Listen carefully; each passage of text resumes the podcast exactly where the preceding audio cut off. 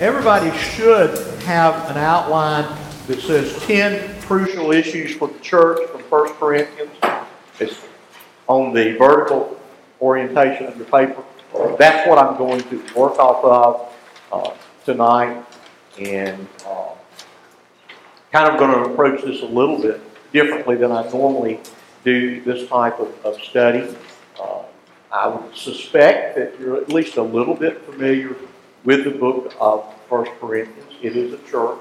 I mean, it's a book written to a church uh, in southern Greece, the city of Corinth. It was a, an ancient city. Uh, it was an old city when the Apostle Paul came to it and, and preached the gospel. It was a vile and pagan city. It was notorious. Of course, it was a port city. It was a city uh, where there was a, a lot of commerce. Uh, with those types of things, typically go uh, all types of carnal vices.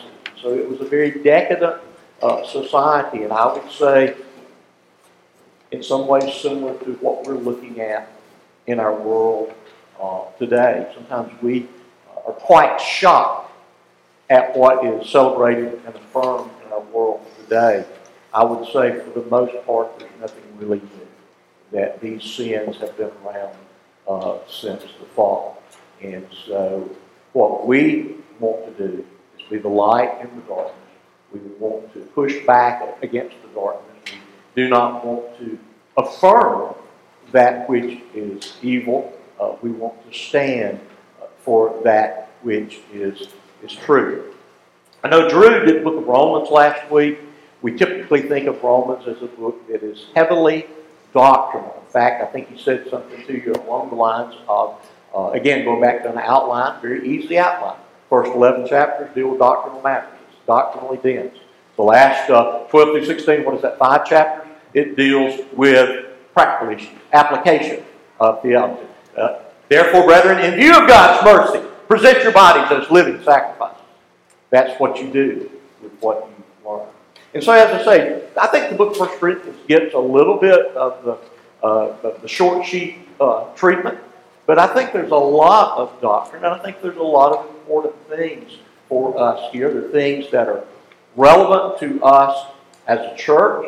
Uh, a lot of you young people, you're, you're moving toward the upper end of those teenage years. You're going to soon be adults. And you're going to be thinking about adult things. You're going to be making adult decisions. And you need to have godly convictions as you move forward. And so uh, let's begin to, to look at these things. I'm not going to be able to spend a lot of time on each uh, one of these. But let's look, first of all, at the foolishness and the centrality of the gospel. If you'll look there, beginning in verse 18 of chapter uh, 1, Paul wrote, For the word of the cross is folly to those who are perishing, but to us who are being saved, it is the power of God. Now, amazingly enough, and I, I sat with a young couple, uh, in fact, I've been sitting with them fairly frequently over the last month or so. They're not members of this church. You don't know. Don't try to figure out who they are. You've never seen them before in your life. So, but basic questions. Tell me about your conversion experience. What is the gospel? And uh, you know, you thought that I'd ask them, "Can you tell me how to build a nuclear bomb in your basement?" In that they were quite befuddled about that. And, you know, years ago, I, heard some guys say, you know, if you cannot explain your theology, and I'll, I'll just kind of amend that. If you cannot explain your gospel to a 10 year old, you haven't mastered that gospel. It hasn't mastered you. Okay? And so we need to be able to quickly, again, to give uh, the reason, the apologia for that hope that is within us. And so, why is the gospel foolish? Well, think of it from a worldly perspective. You're telling me that this guy that you're claiming was born to a woman that had never been involved with a man, and he was actually, what now? The God man? That, that he was both fully God and fully man? And this guy never did anything wrong. He, he never sinned. And again, so many people not even have that category. But then they killed him And you're saying he was raised from the dead? Now, either one of two things. Either, either he wasn't dead, it was a hoax, or somebody lying about seeing him after they put him grave. Something's wrong. But you're telling me that this guy that never started a business, never ran a nation, never led an army, this guy is the person I'm supposed to trust for my eternal salvation. Pretty silly idea, isn't it? From a worldly perspective.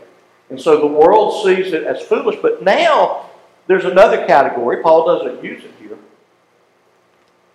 But I, I, I hear this constantly. The category of harm. The gospel is harmful.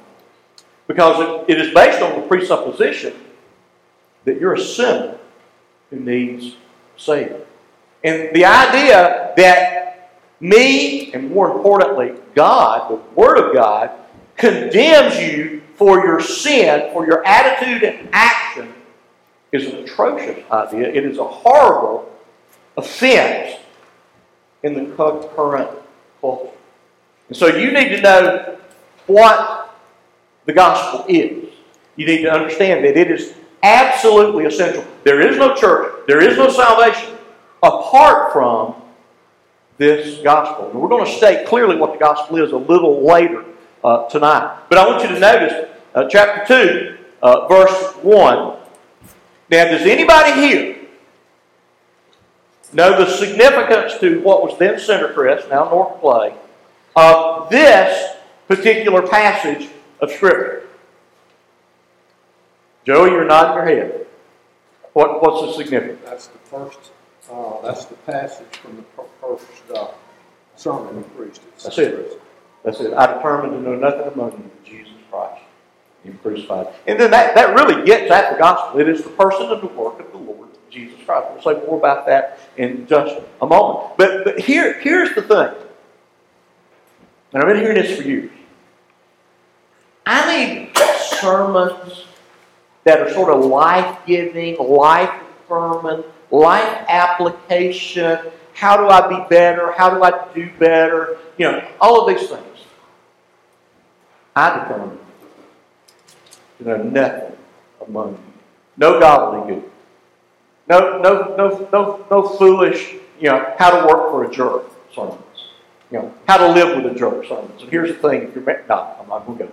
Forgive me, Lord, for even even say even thinking such uh, things. I'll just say that none of us are real bargains to live with, we'll leave it at that. But we have determined to preach Jesus Christ and crucified. You think, duh. That's what the church is all about. Yeah, that, that upon this rock, the confession, you're the Christ, the Son of the living God, I will build my church. You'd think that'd be good enough. But the modern church thinks they've got to have something else. And actually, they demand something else. And we're exactly those that Paul write to Timothy and speak with those that would gather to themselves, those that will say what their itching ears wants to hear.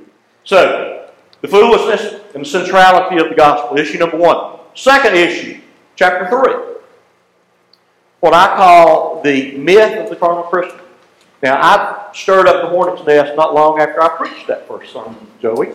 Uh, I went down to my good brethren at the Birmingham Baptist Association, and I had a little talk. Everybody's heard me mention this before, but uh, three myths that are destroying the Southern Baptist Convention. Imagine me, a young punk like myself, talking to a bunch of old buck pastors uh, about what I think is destroying the Southern Baptist Church and the entire evangelical world. But one of the points was the myth of the carnal Christian the divorce from Christ as Lord, the role of Christ uh, as uh, Savior, and the perversion of the perseverance of the saints. Okay, uh, we're messed up on all three of those things. But the concept here that is lifted out, taken out of context, and mis- mis- misunderstood is found here in chapter 3, verse 1. Paul wrote to the Corinthian church, But I, brothers, could not address you as spiritual uh, people, but as people of the flesh as sarx, as carnal, as infants in Christ. I fed you with milk, not solid food, for you were not ready for it. And even now, you are not ready, ready for you are still of the flesh. You're still carnal. You're still sarx. Okay? Now, what is Paul saying to them.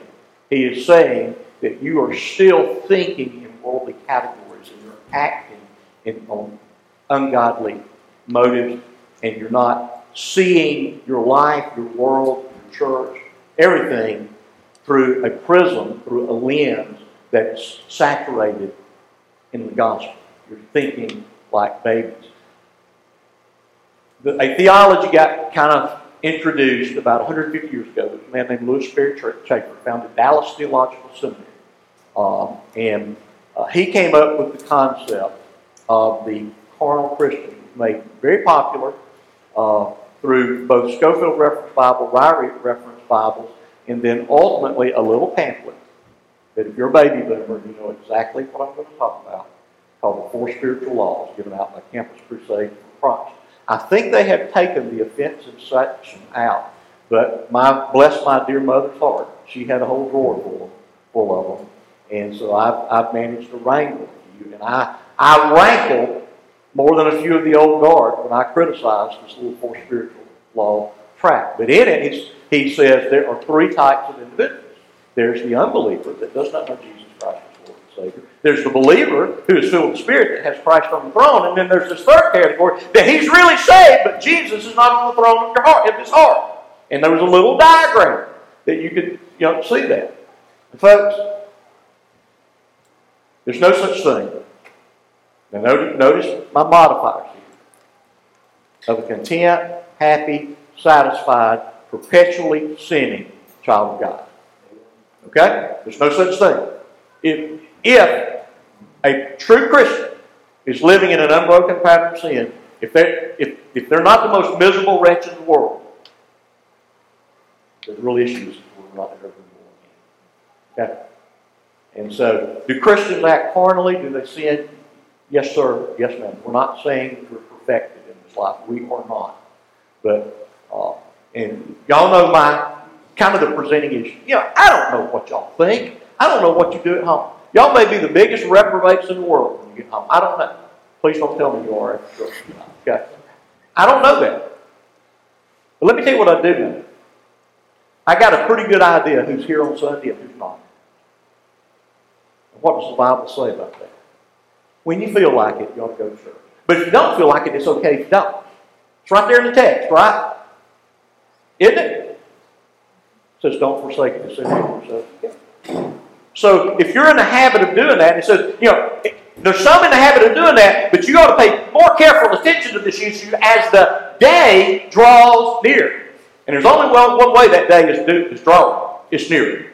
Okay? I don't know when it is, but it's coming.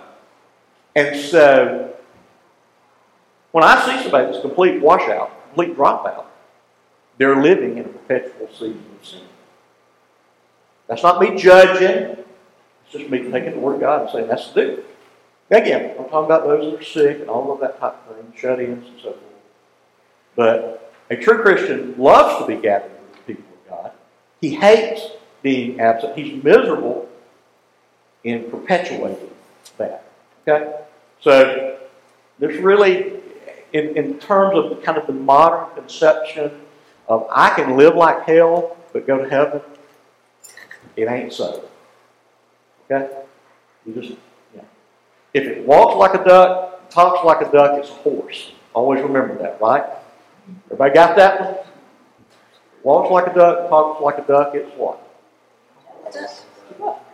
Okay. All right, third issue church discipline. Chapter 5. It's actually recorded that there is sexual immorality among you of a kind that's not tolerated even among pagans. For a man has his father's wife. Then he goes on, okay, kind of gives some of the details of that. Look at verse 9 of chapter 5. Evidently, there was a letter that preceded the book of 1 Corinthians that we do not have. Okay? But he says, I wrote you my letter not to associate with sexually immoral people. This is this. Everybody gets mad at me for this sarcastically. You need to be mad Paul too.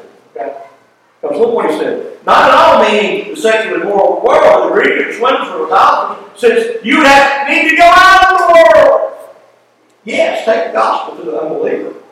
But those people that display these characteristics that make the claim of being a brother,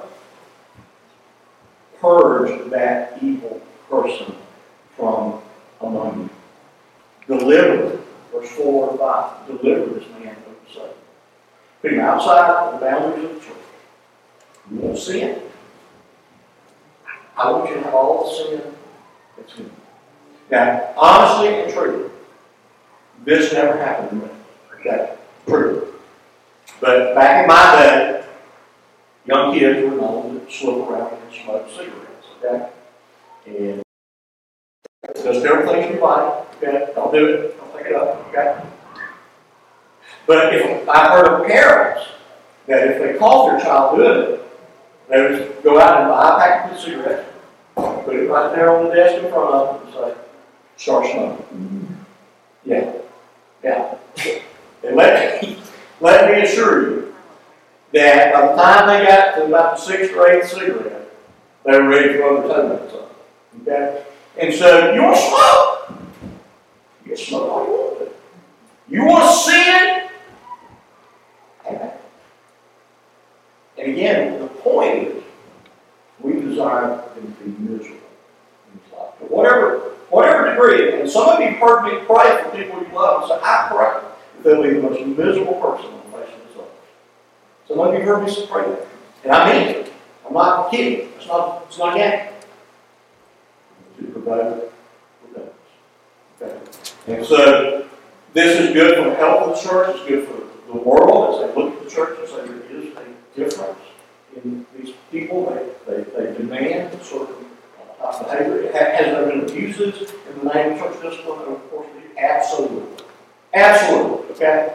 But that doesn't mean that it's not a biblical concept and biblical practice that should be observed in the church. Third issue, church discipline. Fourth, chapter six, lawsuits.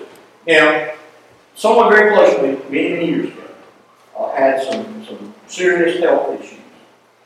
And uh, the doctor watched some things, and they almost died. Okay? And they ran up tens of thousands, even hundreds of thousands of dollars of medical bills. Okay, as a direct result. And guess what? The doctor and the hospital sent them the bill. Were back to back. They did. And so they were thinking we, we need to you know, have a lawsuit, we need to case, and, and their pastor told them, no, you can't do this, you can't sue someone else. Okay? Now, what was going on before? As a way of personal advancement, people were calling people into court, and by winning their case, they gained social status. That is kind of the background. So the first thing is, it involves a prohibition on Christians suing one another. I just use the word sue, going to court against each other. That those things should be resolved in the church. Okay? There should be enough wise people in the church that they can prohibit something like that from airing of the public laundry. Okay? Now, I don't know if this, really might work, because we faced this in a, in Greek class, at least in the spirit text, the spirit issue. And uh, I came up with a very good solution. That when you take these issues to the church, if there can't be agreement of the right, the wrong can't be righted, then the one that is judged as guilty should be disciplined by the church, removed from the church as an unbeliever, and then the believer is free to life. So thanks all. Because prohibition is, now that may be just a little bit too, too snug and too snappy response. But the prohibition is that even to the extent when you're dealing with a fellow believer, maybe the best thing is to say no. Maybe the best thing is to be wrong. I am not going to dishonor my Lord and Savior by making a public airing of this, this issue. Okay? And so uh, that's, that's what's going on uh, there. All right, still in chapter 6. Sexual morals. We, we just spoke to this the other day, and I'm, I'm more and more convinced, I've read a little bit more uh, on the subject of what Andy Stanley is attempting to do with where his church is over suburbs of Atlanta, Georgia. And it seems to me, uh, you know, he was uh, trying to round off the edges of uh, what the Bible says about intimate sexual uh, behavior. You know, remember what I said about the gospel is, is that in and of itself presupposes an indictment of sin. And notice verse 9, 1 Corinthians 6. Or do you not know that the unrighteous will not inherit the kingdom of God? What does that mean? Simple play out of that on some of the Georgia English. The unrighteous ain't going to heaven. Okay. Y'all, clear about that? All right. Do not be deceived, neither the sexually immoral, nor idolaters, nor adulterers, nor men who practice homosexuality. Now, what does the Bible say about homosexuality? It's what? You notice one of the three answers is always, when I ask you a question, what's homosexuality? Thank you, thank you. Sin. It's sin that can be forgiven, it's not an unpardonable sin, but it is not something that can be accepted, normalized, affirmed, celebrated within uh, the church. You know, I've, told you before, and, and sometimes I think, people think I'm, I'm always looking to debate and argue, get fight, and all, and I'm, I'm truly not that way. And, but, when you're pushed up against what the scripture says, and clearly says, then you have to say, no, no, this is what it is. And so, what are we going to have to say to the cultures and the individuals that make up the culture, that want to celebrate and honor this? You're wrong, this is a sin. I, I heard this morning uh, that one of the guys I listened to saying that uh, the president has said, I forgot what the answer was, unspeakable evil or something in regards to the Hamas and their attack upon uh, Israel. And that may be one thing the answer said, but I agree. I'm sure. I. He may have said that it means, I don't agree with that. I, wouldn't take his word for it.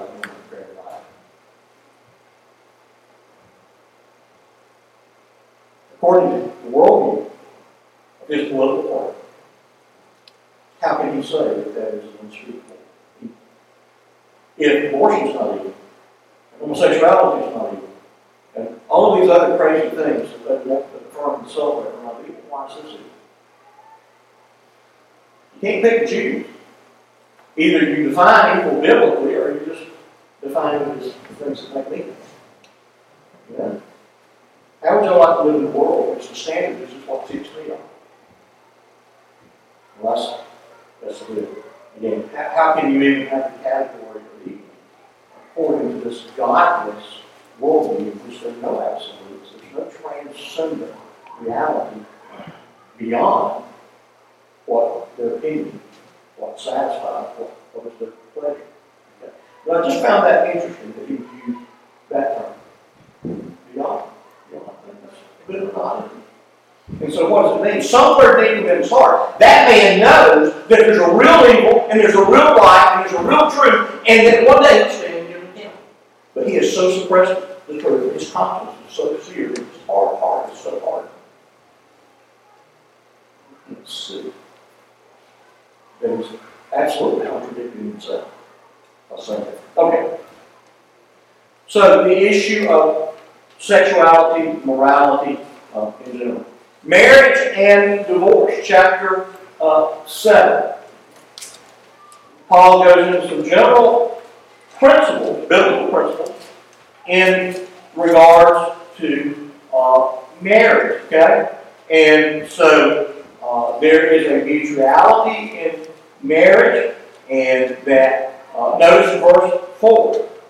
For the wife does not have authority over her own body, but the husband does. Likewise, the husband does not have authority over his own body, but the wife does. That there's a mutuality of ownership uh, for the blessing and benefit of the participants to that marriage. He says a great deal more.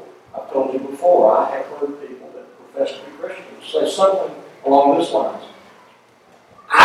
To submit to my husband. None of these women here have to submit to their husbands. I went there there today, got pulled out the Bible. As I say, you may disagree as to how I lead my home or how I teach on the subject of home.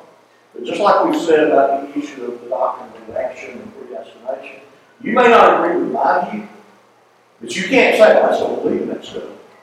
Because what? It's right there in the Bible. It's right there in the Bible. The words are there. They mean something. Okay?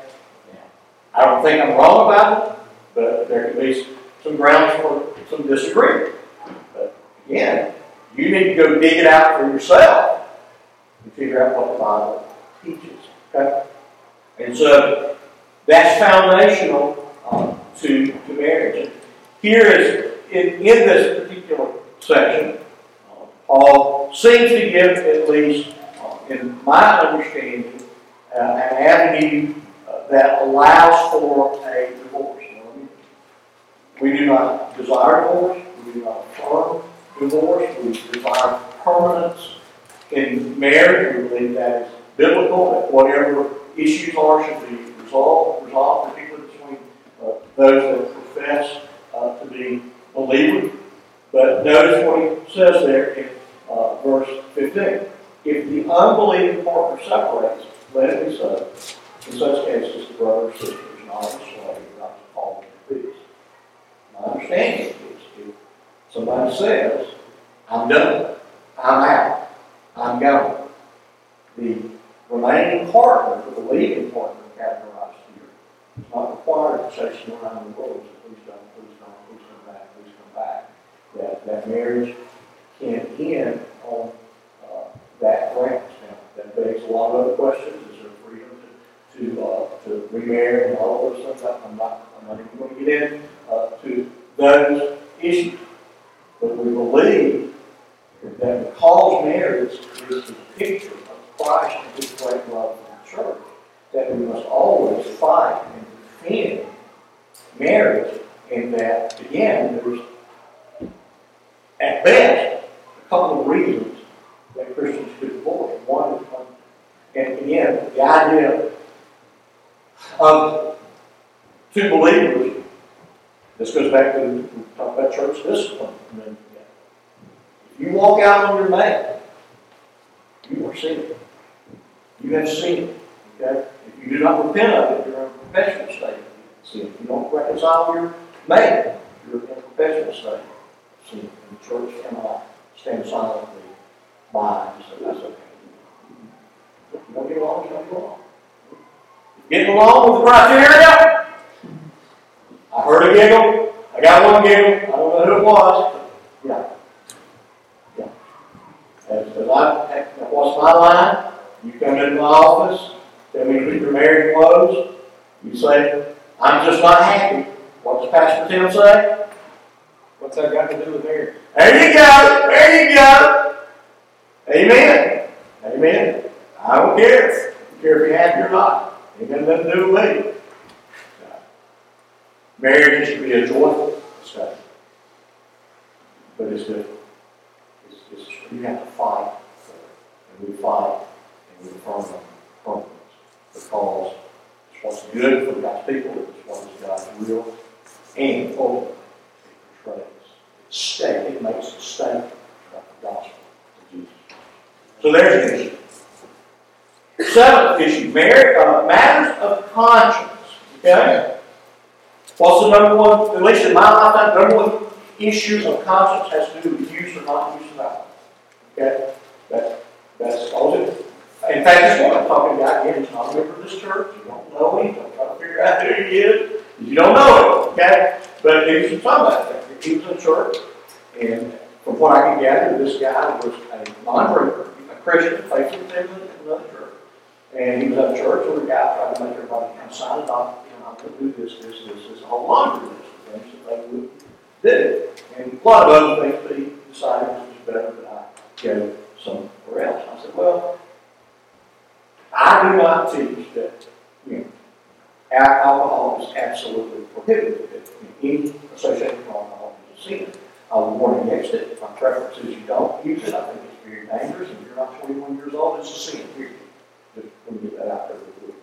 Period. Period. End of the discussion, okay? Your parents say you can't, end of discussion, okay? But, um, that is a matter of conscience. Some people say, well, somebody sees you, it destroys your uh, witness. Well, maybe, maybe it's an opportunity for you to talk about certain liberties in Christ. I don't know. Maybe, maybe not. That's a matter of conscience, okay? And that, in, in my growing up, I can remember days that when alcohol began to be served in some of the little restaurants around, uh, our, not in my hometown, but in the towns that we would go out to dinner in, uh, my parents would quit going to those places. They didn't want to be seen they didn't want going into that. And that's probably a little bit legalistic, okay? And that, that's their tendency, because of kind of the context that they, lived in. But they didn't want to be a poor witness. They were not buying alcohol in a restaurant like that. They didn't want to be associated. Some people feel the same way about movies. I don't want somebody to see me going into a multiplex. They'll think I go into the, you know, the triple R X G Y, you know, whatever movie when I'm going to see Andy or something. So, but you see what I'm saying?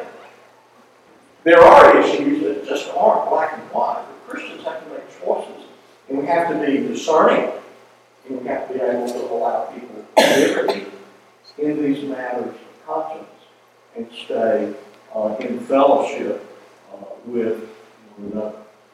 Matters of conscience, chapter eight.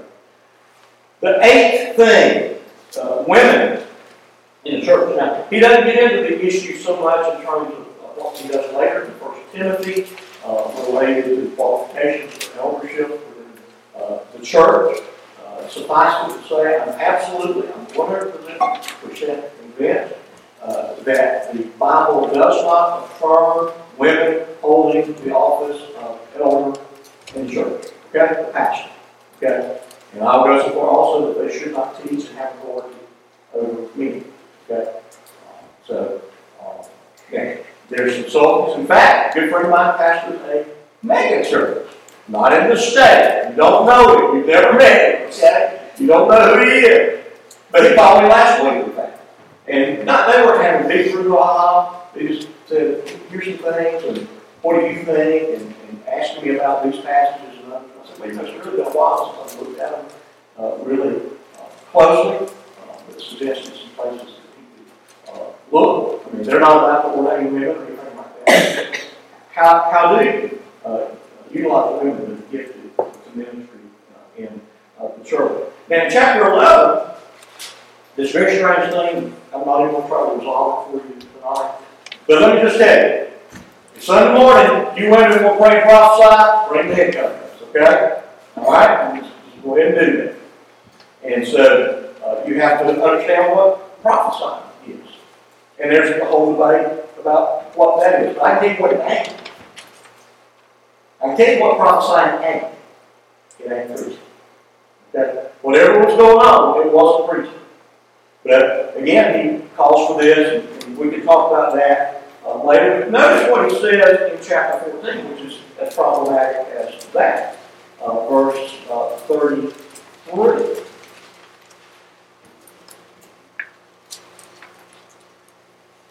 Excuse me. For God is not God of confusion, but peace. As in all the churches of the saints, the women should keep silent in the churches, for they're not permitted to speak, but should be submission as the law also says. So what does it mean?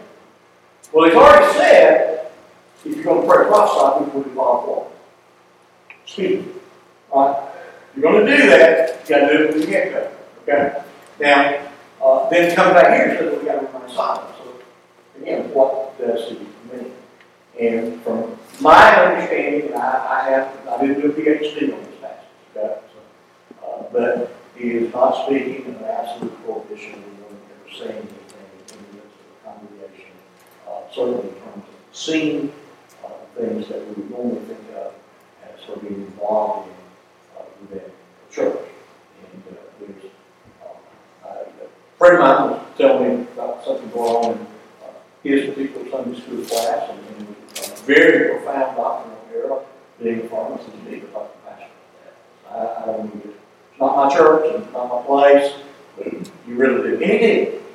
the next time he talked about it, this is man. He, he, told me what she said. The next teacher, she said about this.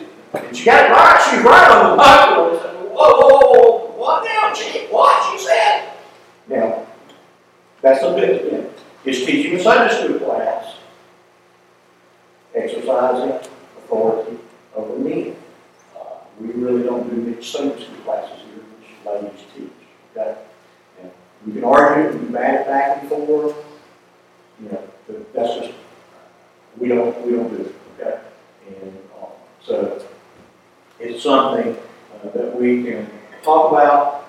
Suffice it to say, uh, I think most likely we can go to the head government business, it's a cultural thing. I'm not really open to somebody exercising this so-called gift of prophecy uh, in our, in our time. Uh, I, I, there've been a lot of things that have to be worked out in that particular issue. I do not think the, the silence is absolutely, when you walk in the door, you can't say another word. That, that, I don't think that's what's going. But it's an interesting subject, and it's something that brings about quite a bit of uh, angst and a, lot of, uh, and let me, let me just say this, both in the church and at homes. I think I've seen men being oppressive despots as often as I've seen women rebel against authority. Okay? So you can, whatever role you have, husband or wife, man or woman, you sure can sin a little bit. So, women in church. The ninth thing, see, is, it, is, is stop, everybody's mad about something. And, nobody's mad, I must be talking. Must be talking. All right, charismatic gifts. Uh, chapter 12 deals with kind of, in general, uh, the, the um, uh, various types of, of gifts. He gets into the details of prophecy and tongues more specifically. Now, I am not the classic John MacArthur dispensational cessationist in here. That's really not where I am. But for all practical purposes and intent, intents, I'm a cessationist, okay? Uh, and nor, I'm kidding. But, um, the gift of prophecy, certainly under the Old Covenant, was a gift of speaking revelatory. It certainly continued in the life of the apostles as they were inspired to, to preach and to write scripture. It may have extended slightly further out uh, from that. But I, I believe for the most part, uh, prophecy uh, is not a gift that is essential to the church because we have to close canon. And if we close canon, that's your doctrine, then every, everything the prophet says has to be handed the canon. That's not uh. So, so I, I'm not on board. Uh, you can read John Piper and Wayne Grudem. They're, they're slightly open some things. I often say I'm not quite as closed as John MacArthur. I'm not quite as open as Wayne Grudem and John Piper. So I don't think that puts me exactly. But it is a problem. God told me to tell you. Okay, that, that's, that, that's really, I'm deeply convinced I need to talk to you. And, and I really believe the Lord has convicted my heart. And I really need to, now that's a different matter. That's a different file, But I will be careful. And, and I grew up in churches, let me tell you something. It, it was very common for preachers to talk about what God told to do. Okay? We weren't charismatic, that was just kind of the accepted lingo. But I think I would suggest be very, very careful uh, about that particular uh, issue. Issue of tongues.